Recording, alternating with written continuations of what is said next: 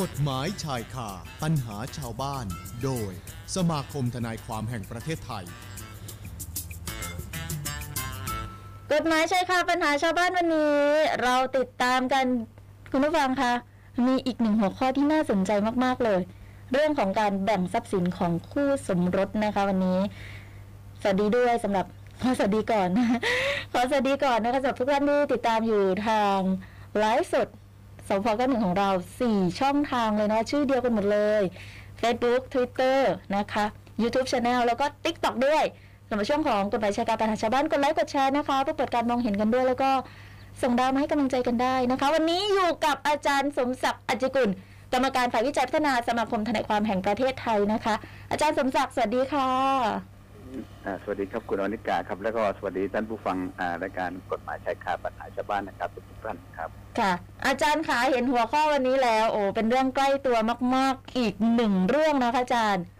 ครับ การแบ่งทรัพย์สินของคู่สมรสอาจารย์คะอันนี้ก็คือหลังหย่าร้างกันแล้วอย่างนี้ใช่ไหมคะอาจารย์ ก็หนึ่งก็คืออย่าร้างคือ ค่ะ ผมจะขออนุญาตแบ่งเป็นสองส่วนอย่างนี้ ค่ะ คือคุณอนิกาครับแล้วก็ท่านผู้ฟังครับ คือการเป็นคู่สมรสที่ผมต้องใช้คำว่าคู่สมรสนะ ค่ะ ก็คือหนึ่งบางทีอยู่กินด้วยกันฉันสามีภรรยากัน แต่งงานกันถูกต้องทำอะไรทุกอย่างถูกต้อง แต่ไม่ได้จดทะเบียนสมรสกัน อืมอาจารย์ก็เลยต้องแบ่งเป็นสองกรณีนะคะ อ่าต้องต้องแบ่งเป็นสองสองกรณี ค่ะ กรณีที่หนึ่งก็คือ คือสังคมไทยเราอาถามตรงๆก็คือหลายๆท่านเองนะครับ ค่ะ ก็คือแต่งงานทุกอย่างถูกต้องหมด แต่ไม่ได้จดทะเบียนสมรสกัน ค่ะ อันนี้ก็บ้านเราก็ถือว่าเป็นเอ่อสามีภรรยากัน ค่ะ อ่าเรื่องกฎเรื่องกฎหมายครอบครัวเนี่ยบ้านเราละเอียดอ่อนที่สุด และก็ผมว่าเอ่อดีที่สุดนะครับเท่าที่สัมผัสนะครับ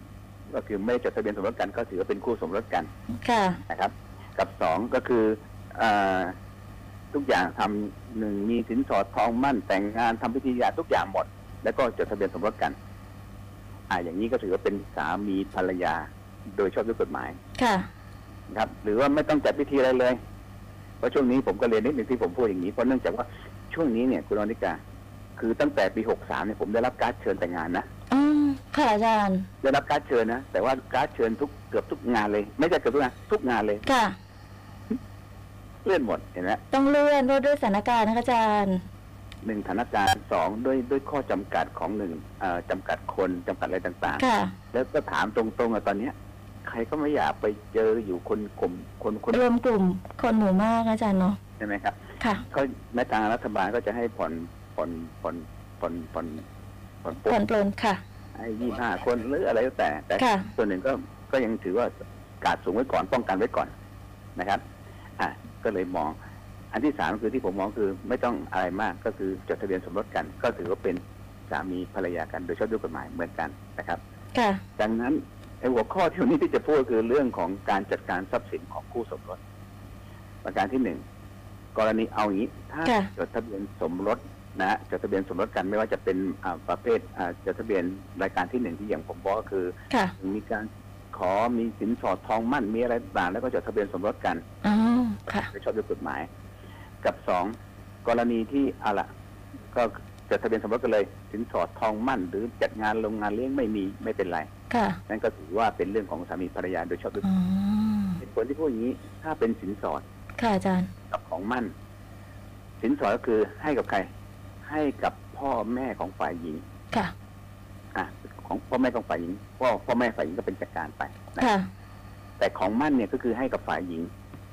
อ่าให้กับฝ่ายหญิง ฝ่ายหญิงก็เป็นผู้ดำเนินการจัดการไป อ๋อ แต่ระหว่างที่เป็นสามีภรรยากันแล้ว ถ้าสมมุติว่ามีทรัพย์สินอะไรก็แต่นะครับ ค่ะ อ่ามีบ้านมีรถมีธุรกิจมีอะไรก็แต่นะครับ ถ้าหากว่ามีการเลิกลากันไปหรือหย่าร้างกันไปนะครับ จะโดยเหตุหย่าอะไรก็แล้วแต่ คือเหตุหย่านี่ผมก็ผมก็จะบอกเหมือนกันเดี๋ยวจะคุยเหมือนกันว่าผมเคยเจอบางคดีเนี่ยนะครับบางเรื่องนะ ค่ะอาจารย์ ครับครับและท่านผู้ฟังครับ บางท่านเนี่ยมาบอกว่า เหตุเหตุอย่างเนี้ย เช่นเหตุสมมติว่าเอาคนเราเวลารักกันใหม่ๆชอบกันใหม่ๆคนอนิกาครับ ค่ะ พูดหวานพูดเพร้อม อืม ต่าง ยามรักน้ำต้มผักก็ว่าหวานนะอาจารย์นะ ๆใช่ใช่ครับ ค่ะ แต่พอพออยู่นานๆนานๆนานๆบางทีมันก็อะไรอย่างเงี้ย ค่ะ คำพูดคำจาอาจจะมีบ้าง เช่น พูดรุนแรงบ้างอะไรบ้างบางคนจะเอาเหตุเหล่านี้มาเป็นเหตุหย่า ค่ะ นะบางท่านมามามาปรึกษาผมผมบอกโอ้โหมันมันยังคงไม่ถึงขนาดหรอกครับ นะ คือการเป็นการอยู่ด้วยกันการพูดการจาเหล่านี้มันไม่ถึงขั้นขนาดที่จะเป็นเหตุหยาได้อะไรเงี้ย ค่ะ เหตุหยาเนี่ยเดี๋ยวมีโอกาสไว้โอกาสหน้านะครับ ว่าจะมาพูดว่าเหตุหยาตามกฎหมายมันมีอะไรบ้าง ได้ค่ะอาจารย์ คือบางคนเนี่ยไม่เข้าใจนึกว่าอย่างเงี้ยแค่นี้จะหย่าแล้ว ค่ะ หย่ากันปั๊บมันผลที่ตามมาคืออะไร เรื่องของการจัดการทรัพย์สิน เรื่องของบุตรเรื่องของลูกการดูแลการใช้อำนาจปกครองบุตรและหลายๆอย่างก็จะตามมานะครับ ค่ะ แต่วันนี้ที่จะพูดก็คือเรื่องของการจัดการ เช่นสมมติ สมมตินะฮะ ค่ะ เมื่อหย่ากันปั๊บเนี่ยก็ต้องดูว่าอันไหนเป็นสินส่วนตัว อ่า อย่างที่ผมบอกแล้วอันไหนเป็นสินส่วนตัวของฝ่ายชายที่ได้ ค่ะ อันไหนเป็นสินส่วนตัวของฝ่ายหญิงที่ได้มาก่อนตก ค่ะ กันไป ก็ต่างฝ่ายต่างก็จัดการได้ แต่ถ้าในกรณีเป็นสินสมรสนะฮะเป็นสินสมรสการจัดการสินสมรสเนี่ย ส่วนหนึ่งก็คือต้องมาแบ่งกันก่อน ถ้าเรา ค่ะ คือมาแบ่งในเรื่องของสินสมรสก่อนตามหลักแล้วเมื่อหย่ากันต้องมาแบ่งคนละครึ่งกัน ค่ะ นะฮะแบ่งคนละครึ่งกัน แต่ถ้าบางสิ่งทรัพย์บางอย่างแบ่งไม่ได้ คราวนี้ก็จะเป็นเป็นปัญหาแล้วล่ะว่า จะทำยังไงกันนะฮะจะจะจัดการยังไงกัน เช่น สมมติว่าซื้อบ้านมาหลังหนึ่งพอซื้อบ้านมาแล้วบ้านโดยสภาพของมันแล้วไม่สามารถที่จะแบ่งขายได้เลยอ่ะ ค่ะ ขายแบ่งแบ่งคนละครึ่งเลยอ่ะเอ่อผู้หญิงอยู่ครึ่งหนึ่งผู้ชายอยู่ครึ่งมันเป็นไปไม่ได้ ใช่ค่ะอาจารย์ ดังนั้นก็เลยหนึ่งถ้าหากว่าเมื่อแบ่งไม่ได้ก็ต้องดูว่ามาจัดการกันยังไงล่ะ ก็คือต้องหนึ่งฝ่ายหญิงหรือฝ่ายชายตกลงจะขายกันในราคาเท่าไหร่ อืม ค่ะ อ่าใครจะซื้อทรัพย์สินแปลงนี้ เช่น บ้านหลังนี้ราคาเจ็ดล้านบาท ผู้หญิงก็ได้ครึ่งหนึ่งผู้ชายก็ได้ครึ่งหนึ่ง ค่ะ อ่ะดังนั้นถ้าเกิดจะแบ่งกัน ถ้าแบ่งกันไม่ได้ก็ต้องสองฝ่ายแล้วสองคนเนี่ยตกลงใครจะเป็นคนซื้อใครจะเป็นคนขาย ขายกันในราคาเท่าไหร่ ค่ะ ก็ฝ่ายชายบอกอ่ะผมให้ฝ่ายหญิงซื้อซื้อก็ได้ แต่ฝ่ายหญิงต้องเอาเงินไม่ฝ่ายชาย อ๋อ นี่อันนี้กรณีที่ที่ตกลงกันกันกั ก็ น ได้ตกลงกันได้ค่ะ นะแต่ถ้าตกลงกันได้ฝ่ายชาย โดยเป็นสุภาพบุรุษหรืออะไรก็แล้วแต่ หรือยังไงก็แล้วแต่อาจจะบอกอ่ะ ค่ะ ยกทรัพย์สินบ้านหลังนี้ให้กับเธอไป ส่วนบ้านอีกหลังหนึ่ง หรือรถอีกรถคันนี้ผมขออะไรอย่างเงี้ยอันนี้ก็เป็นเรื่องของการจัดแบ่งทรัพย์สินแล้วก็มาบริหารจัดการกันไปนะครับ แต่สิ่งหนึ่งที่ที่อยากจะพูดคือกรณีที่ไม่ได้จดทะเบียนสมรสกันเนี่ย ค่ะ คุณอนิกาครับคือสังคมไทยบ้านบ้านเราเนี่ยก็มีเยอะนะครับ ที่ไม่จดทะเบียนสมรสค่ะ ไม่ได้จดทะเบียนสมรสกันก็อยู่กินด้วยกันอ่าฉันสามีภรรยาแล้ว ค่ะ ก็อยู่กันด้วยนานนะอยู่กันนาน ค่ะ อ่าแต่บางทีก็อาจจะมีการเลิกลากัน ค่ะ พอเลิกลากันบางครั้งก็มองว่าอ้าวคุณจะว่าแบ่งสินสมรสได้ไง ก็เราไม่ได้จดทะเบียนสมรสกัน อ๋อ ค่ะอาจารย์ เช่น อยู่กินด้วยกันมีลูกด้วยกันนะครับ แล้วก็ทำมาหากินทำการค้าทำธุรกิจทำอะไรก็แล้วแต่ได้มีมีทรัพย์มีสินมีอะไรต่างๆ ก็ว่ากันไป แม้จะใส่ชื่อฝ่ายชายหรือใส่ชื่อฝ่ายหญิงอะไรก็แล้วแต่ ค่ะ แต่ถ้าสืบได้ว่านะ หรือเอกสารสิทธิ์เราดูแล้วว่าได้มาหลังจากที่ฝ่ายชายและก็ฝ่ายหญิงอยู่ด้วยกัน ค่ะ และก็ถือว่าตัวเนี้ยเป็นทรัพย์สินที่หามาได้ร่วมกัน ก็คือเป็นเป็นทรัพย์สินน่ะที่หามาได้ร่วมกัน ค่ะ ดังนั้นเวลาแบ่งเนี่ยเราไม่ได้มาแบ่งในฐานะที่เป็นคู่สมรสนะ ไม่ได้ ค่ะอาจารย์ เป็นสินสมรสนะครับ แต่เราถือว่าแบ่งกันในฐานะที่เป็นหุ้นส่วน หุ้นส่วนที่ทำมาหาได้ร่วมกันทำมาหาหาได้ในการเลี้ยงชีพมาด้วยกันก็เป็น ค่ะ ทรัพย์สินแล้วก็มาแบ่งกันในฐานะเป็นหุ้นส่วน หรือที่คุณอนิกาหรือท่านผู้ฟังเคยได้ยินนะเขาเรียกว่าหุ้นส่วนชีวิตนะครับ หุ้นส่วนชีวิต อืม ค่ะอาจารย์ เลยมาแบ่ง เช่นสมมติว่าตั้งแต่อ่าอยู่กินด้วยกันอะไรด้วยกัน แล้วก็มีบุตรด้วยกัน ค่ะ นะฮะแล้วก็หลังจากนั้นก็ได้มีทรัพย์สินประมาณสักยี่สิบล้านสมมตินะตรงเนี้ยก็มาแบ่งกันคนละสิบล้านสิบล้าน ค่ะ นะครับ ส่วนทรัพย์สิน ทรัพย์สินจะแบ่งให้คนนี้อ่าที่ดินให้แบ่งให้คนนี้อ่าที่ดินมือเปล่าแบ่งคนนี้อะไรอย่างนี้ก็ไปว่ากันไป ค่ะ ตรงนั้นก็เป็นเรื่องของการบริหารจัดการและทรัพย์สินของแต่ละส่วนแต่ละส่วนไปหลังจากที่มีการอ่าแยกกันแล้ว ค่ะ แต่ถ้าระหว่างอยู่ด้วยกันเนี่ยต่างฝ่ายต่างก็มีอำนาจที่จะจัดการทรัพย์สินตรงนั้นอยู่นะครับ ตรงนี้ก็คือที่วันนี้จะชี้ให้เห็นก็คือ ผมเนี่ยเคยมีคนมาปรึกษาบ่อยในกรณีที่เป็นคู่สมรสกัน โดยไม่จดทะเบียนสมรสกัน ค่ะอาจารย์ อ่าแล้วก็ถามว่า เอ้า เมื่อมาจดทะเบียนสมรสตอนเนี้ยเอ่อตอนทำธุรกิจด้วยกัน เช่น เปิดร้านอาหารด้วยกัน อืม ค่ะ แล้วเราไปซื้อบ้านอยู่หลังหนึ่งเนี่ยมีบ้านอยู่หลังหนึ่งมีตึกมีที่ดินหรือมีบริที่ดินร้านอาหารตรงเนี้ยเราซื้อมา ใส่ชื่อของผู้หญิงหรือใส่ชื่อผู้ชายมานั่งตกเถียงกันว่าอ้าวก็เมื่อใส่ชื่อฉันก็เป็นของฉัน จะมีประมาณนี้เกิดขึ้นนะอาจารย์ เกิดขึ้นนะเกิด ค่ะ เอ่อแต่เลยก็ต้องบอกต้องบอกว่าเรื่องของหุ้นส่วน ต้องทำยังไงคะอาจารย์ให้ถูกต้อง ก็ก็อย่างถูกต้องคืออ่ะอย่างนี้แล้วกัน ถ้าเกิดว่าส่วนมากการเป็นสามีภรรยากันเนี่ยส่วนมากก็ไม่ค่อยมีการทำบันทึกอะไรกันหรอกครับ ค่ะ บ้านเราคุณอนิกาก็หรือทุกทุกๆท่านนะเวลาเราจะไปอยู่กินหรือเป็นแฟนกับใครหรือเป็นคู่สมรสกับ ด้วยความเชื่อใจนะคะอาจารย์เนาะ ก็เมื่อเมื่อเกิดความรักอย่างเมื่อกี้ น้ำต้มผักยังหวานอยู่ อ่าน้ำ นะคะ ยังหวานแต่ยังทุกอย่างแต่ยังหวานไม่ต้องทำบันทึกอะไรกันหรอก ค่ะ อ่าก็อยู่ด้วยกันอยู่ด้วยกันอยู่ด้วยกันนะฮะดังนั้นสิ่งที่จะมาพิสูจน์ได้ก็มีอย่างเดียว ค่ะ ก็คือมีทรัพย์สินหลังจากที่อยู่กินกันเมื่อไหร่ ค่ะ แล้วก็ถามว่าเอ้าเราอยู่กินกันเมื่อไหร่ ส่วนมากคุณวนิกาอ่านเรื่องของอยู่กินด้วยกัน แล้วก็ไม่มีการฉลองสมรสเนี่ยไม่มีการแต่งงานกันเนี่ยก็มี แต่ถ้าจะดูก็คือสมมติว่าอยู่กินด้วยกันแล้วมีบุตรด้วยกัน ค่ะ อ่ะอย่างนี้ก็ถือว่าเป็นหลักฐานอย่างหนึ่งแหละที่ชี้ชัดได้ว่าคุณกับสามีภรรยาเป็นคู่สมรสกัน อ๋อ สองส่วนมากเวลาคุณนักการบางคนก็แต่งงานกันก็มีการฉลองสมรสกัน ค่ะ ค่ะ มีถ่ายรูป มีคลิปวิดีโอเผยแพร่กันออกไป ก็มีหลักฐาน มีการดแต่งงาน ค่ะ มีภาพถ่ายมีอะไรต่าง ค่ะ ๆก็ยืนยันได้ส่วนหนึ่งก็คืออ่าหลังจากวันนี้เป็นต้นมาเนี่ย เราทำธุรกิจกันอะไรกัน ก็เป็นเรื่องที่ต่างฝ่ายต่างก็เป็นเอ่อทรัพย์สินที่หามาได้ร่วมกัน ค่ะ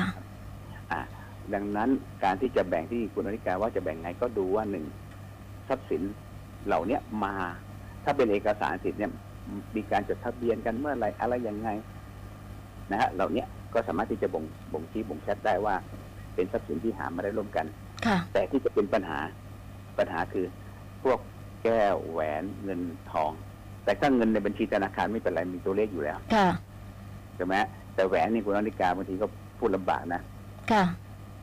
พูดลำบากมาก ไม่รู้ว่า มูลค่า มูลค่าเท่าไรหรือ ค่ะ ทองมีทรัพย์สินอะไรอย่างเงี้ยตรงนี้ก็ก็ก็ต้องว่ากันไปนะครับ ค่ะ ดังนั้นเรื่องของทรัพย์สินเหล่านี้ผมก็ถึงเรียนว่า บางท่านบอกว่า อุ้ยเมื่อใส่ชื่อคนนี้แล้วคนนี้อีกคนจะไม่มีสิทธิ์ได้รับไม่ใช่นะฮะ ค่ะ ค่ะ ถ้าไม่ได้จดทะเบียนสมรสกันก็สามารถมาพิสูจน์นะครับ พิสูจน์กันได้ว่าต่างฝ่ายต่างหามาได้ร่วมกันในระหว่างที่ใช้ชีวิตคู่ด้วยกัน อืม นะคะ กันอีกอย่างคือเป็นคู่ชีวิตกัน ก็ถือว่าเป็นหุ้นส่วนกัน ค่ะ ทรัพย์สินเหล่านี้ที่มีเนี่ยก็ต้องมาแบ่งกันคนละครึ่งนะครับ เป็น เอา ครับ นะคะ เพราะยังไงก็ถึงแม้ว่าคุณจะไม่ได้มีอาจเป็นลายลักษณ์อักษรจดทะเบียนสมรสกันแบบนี้ แต่ก็มีหลักฐานให้รู้ว่าคุณเนี่ยอยู่กินด้วยกัน แล้วก็ทรัพย์สินที่ได้มาเนี่ยก็ได้มาระหว่างที่อยู่ชิใช้ชีวิตคู่ด้วยกันแบบนี้นะคะอาจารย์ ใช่ครับใช่ครับ ค่ะ ขอเข้าคำถามอาจารย์ขาขออนุญาต ทาง YouTube ค่ะ เราไลฟ์สดกันทาง YouTube ด้วยเนาะคุณ Blue Man Blues บอกว่า ถ้าอยู่ด้วยกันแล้วแต่ไม่ได้จดทะเบียน ต่อมาฝ่ายใดฝ่ายหนึ่งนอกใจ แล้วแยกทางกัน ทรัพย์สินจะแบ่งกันอย่างไรครับ อืม เป็น FC ด้วยขอบคุณนะคะ อาจารย์ขายังไงดีคะ ก็เช่นเช่นเมื่อกี้ครับ คุณก็ต้องพิสูจน์ว่าคุณกับเขาเนี่ยอยู่กินด้วยกันเมื่อไหร่ ค่ะ นะฮะแล้วก็พอแยกทางกันเนี่ยถามว่ามีทรัพย์สินที่เป็นจดทะเบียนมีอะไรบ้างที่เป็นเอกสารสิทธินะ ค่ะ ที่ดินสิ่งปลูกสร้าง หรือมีรถยนต์หรือมีอะไรก็แต่ ค่ะ หรือมีเงินสดในบัญชีธนาคารไหม หรือบัญชีบัญชีผมก็ไม่รู้เป็นบัญชีเดี่ยวหรือบัญชีคู่ ถ้าบัญชีคู่ก็ดีหน่อย ค่ะ ชัดเจนไปเนาะ เวลาใครจะโอนเนี่ย ใครจะโอนเนี่ย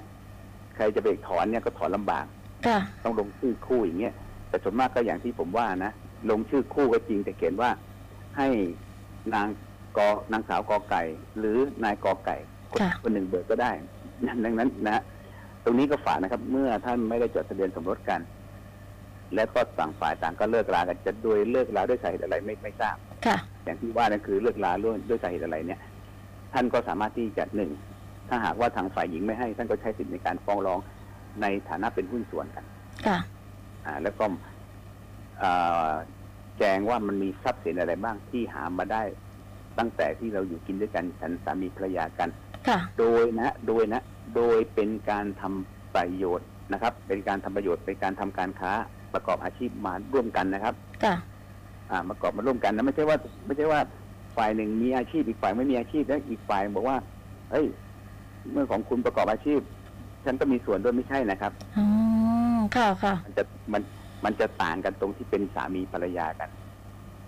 ที่จดทะเบียนสมรสกันนะครับ จะต่างกันตรงนั้น ค่ะ ถ้าไม่จดเนี่ยสมมติว่าเอ่อผู้ฝ่ายชายก็เป็นเอ่อก็ทำธุรกิจอะไรก็แล้วแต่ฝ่ายหญิงก็ช่วยด้วย ค่ะ ช่วยด้วยทุน จะลงทุนก็ได้ จะลงแรงก็ได้ หรือจะอะไรก็แล้วแต่ก็ไปว่ากัน ค่ะ นี้อ่า อันนั้นก็มีข้อพิสูจน์ให้ตามข้อเท็จจริง แต่แม้ว่าคุณจะไม่ได้จดทะเบียนสมรสกัน แต่ระหว่างนั้นที่เราคุยย้ำกันก็คือ ระหว่างที่คุณใช้ชีวิตคู่ด้วยกันเนี่ย คุณทำมาหากินมาด้วยกันยังไงบ้างวันนี้ก็จะมีการหาข้อมูลข้อเท็จจริงแบบนี้มาด้วยใช่ไหมคะอาจารย์ก็สามารถที่จะฟ้องร้องได้ ครับเคยมีเคยมีบางเคส ผู้ชายผู้ชายได้รับเงินอ่าบำาเหน็จเกษียณมา ค่ะ เกษียณมาฝ่ายหญิงอยู่บ้านเฉย อ่า ๆอ่า แล้วพอฝ่ายชายเอ่อเสียไป ฝ่ายหญิงบอกว่าเนี่ยเป็นเงินเป็นทรัพย์สินที่หามาได้ได้ร่วมกัน ตรงนี้ไม่ตรงตรงนี้เนี่ยถือว่าไม่ใช่นะ ค่ะ เพราะเป็นเงินที่เงินของฝ่ายชายได้มาฝ่ายเดียว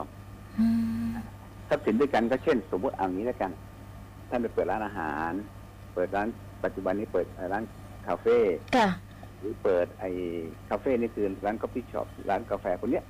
ท่านเปิดทำธุรกิจยังไงได้ที่เห็นว่าเป็นเป็นธุรกิจที่ท่านทำมาด้วยกันนะฮะส่วนใครจะทำมากทำน้อยใครจะลงเงินมากน้อยอันนั้นไปพิสูจน์กันเองไปว่ากันเอง แต่ว่าสิทธิ์ของท่านที่จะได้รับเนี่ยก็มีสิทธิ์เพราะในฐานะที่เป็นทรัพย์สินที่หามาได้ร่วมกันในการอ่าอยู่กินด้วยกันฉันทำมีภรรยา ค่ะ ครับเป็นอย่างนี้ครับ อ๋อนะคะแหม่อาจารย์คะมีหลายคำถามเลยที่รอถามกันอยู่เวลาเรา ครับ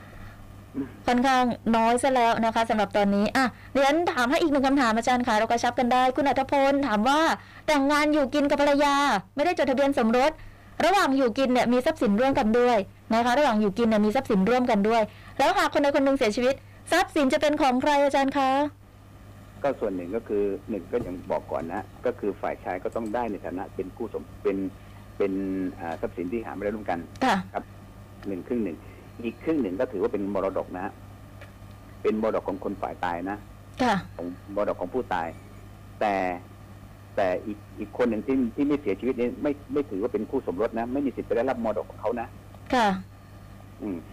เอางี้กันอ่าอธิบายคร่าวๆคือ สมมติว่ามีเงินอยู่หนึ่งร้อยมีมีทรัพย์สินอยู่หนึ่งร้อยทำอ่าด้วยกันหนึ่งร้อยห้าสิบเปอร์เซ็นเนี่ยนะฮะถ้าฝ่ายหนึ่งพิสูจน์ได้ว่าเป็นทรัพย์สินที่ตัวเองเนี่ยหามาได้ร่วมกัน นะฮะระหว่างอยู่กินฉันสามีภรรยากันโดยไม่จดทะเบียนสมรสอ่าตัวนี้ไปฟ้องในเรื่องของการเป็นหุ้นส่วน อืมค่ะ อ่ะเสร็จแล้วอีกห้าสิบที่เหลือ สมมติว่าได้ห้าสิบห้าสิบเปอร์เซ็นนะอีกห้าสิบเปอร์เซ็นเนี่ยตรงนี้ถือว่าเป็นมรดกของผู้ตายนะ อืมค่ะ เป็นมรดกของผู้ตาย เมื่อเป็นมรดกของผู้ตายปั๊บเนี่ยนะทายาทของผู้ตาย ถ้าหนึ่งผู้ตายมีบุตร ค่ะ ผู้ตายมีสิทธิ์ได้รับอ่าบุตร บุตรมีสิทธิ์ได้รับ ทายาทมีสิทธิ์ได้รับ อ่าม รดกของผู้ตาย จะได้รับระดับของผู้ตาย ค่ะ หรือถ้าผู้ตายมีบิดามารดา นะฮะบิดามารดา ก็บิดามารดาก็มีสิทธิ์ได้รับ เช่นเดียวกับเช่นเดียวกับบุตร ค่ะ ได้รับเท่ากัน ค่ะ อย่างนี้นะครับ นะ ก็เลยถึงบอกว่าในกรณีเนี้ยอ่าฝ่ายอีกฝ่ายหนึ่งนะครับ ไม่ได้จดทะเบียนสมรสไม่มีสิทธิ์ได้รับ อืม แต่ ค่ะ แต่กลับกันกลับกันถ้าถ้าจดทะเบียนสมรสกันแล้วถ้าจดทะเบียนสมรสกันอีกฝ่ายหนึ่งตายนะครับ ฝ่ายอีกฝ่ายที่มีชีวิตอยู่เนี่ยได้รับแน่นอนเลยชัดเจนเลย ค่ะ เปอร์เซ็นต์ครึ่งหนึ่งเลยไม่ต้องบอกเลยครึ่งหนึ่งเลยตามกฎหมาย อืม นะคะ อ่าไม่ต้องพิสูจน์เลยว่า ไม่ต้องพิสูจน์ว่าเอ้ย เราหามาได้ร่วมกันเมื่อไหร่ยังไงไม่ต้อง ค่ะ ถ้ามีทรัพย์สินหลังจากที่จดทะเบียนสมรสกันถือว่าเป็นสินสมรส ค่ะ คู่ที่ไม่จดคู่ที่จดทะเบียนสมรสกันได้ไปเลยครึ่งหนึ่งห้าสิบเปอร์เซ็น นะคะ อันนี้เป็นความแตกต่างระหว่างเรื่องของการจดทะเบียนสมรส หรือไม่จดทะเบียนสมรสนะคะ แล้วก็เรื่องของการแบ่งสินสมรส ซึ่งวันนี้เราได้พูดคุยกันอาจารย์ขาเวลาเราหมดแล้ว อาจารย์มีจะฝากคุณผู้ฟังสพเก้าหนึ่งไหมคะ ก็มีอย่างเดียวคือฝากไว้โอกาสหน้าก็ ค่ะ ไปต่อ อืม ได้ค่ะอาจารย์ค่ะ แค่นี้ก่อนนะ ได้เลยค่ะนะคะ ครับ เป็นเรื่องที่น่าสนใจมากๆ แล้วก็คำถามก็มีกันมาอย่างต่อเนื่องด้วยนะคะอาจารย์นะขอบพระคุณมากๆค่ะอาจารย์ ครับสวัสดีครับ สวัสดีค่ะ อาจารย์สมศักดิ์อจจิกุลกรรมการฝ่ายวิจัยพัฒนาสมาคมทนายความแห่งประเทศไทยอุ้ยคุณผู้ฟังการแบ่งทรัพย์สินของคู่สมรสนี่ก็มีเป็นหลายกรณีเหมือนกันเนาะนะคะทั้งเรื่องของการจดทะเบียนแล้ว หรือยังไม่จดทะเบียนนะคะแล้วคู่สมรสจะแบ่งทรัพย์สินกันยังไงบ้าง เดี๋ยวจะได้มีโอกาสมาอธิบายต่อด้วย แต่ถ้าใครนะคะ ไม่รอแล้วล่ะ อยากจะถามนะตอนนี้ หรือว่าอยากจะถามหลังจากนี้ นี่คุณผู้ฟังสอบถามเพิ่มเติมได้สมาคมทนายความแห่งประเทศไทยนะคะ 02 282 2485ถึง6 วันและเวลาราชการนะคะ โทรไปสอบถามเพิ่มเติมได้เลย หรือจะรอติดตามนะ ช่วงของกฎหมายชายคาปัญหาชาวบ้านแบบนี้ก็ได้เช่นเดียวกัน ขอบพระคุณทุกท่านด้วยนะคะ ที่ติดตามอยู่ทุกช่องทางโซเชียลมีเดียของเราทั้ง Facebook Twitter YouTube TikTok FM 91ครับปิกโปรสวัสดีทุกท่านนะคะ คุณประยานอากาศตอนนี้ร้อนมากๆเลยครับ คุณพัฒพงษ์เจียนดำลึกส่งสติกเกอร์มาด้วย คุณจันทราลอยหานะคะ คุณตะไพศาลแก้วประพันธ์นะคะ ขอบพระคุณมากๆเลย คุณกวินด้วย แล้วก็คุณอ้อยนะคะการุดาขอบพระคุณทุกท่านที่ติดตามกัน พบกันได้ใหม่นะคะ วันอาทิตย์เวลาเดียวกันนี้ สวัสดีค่ะ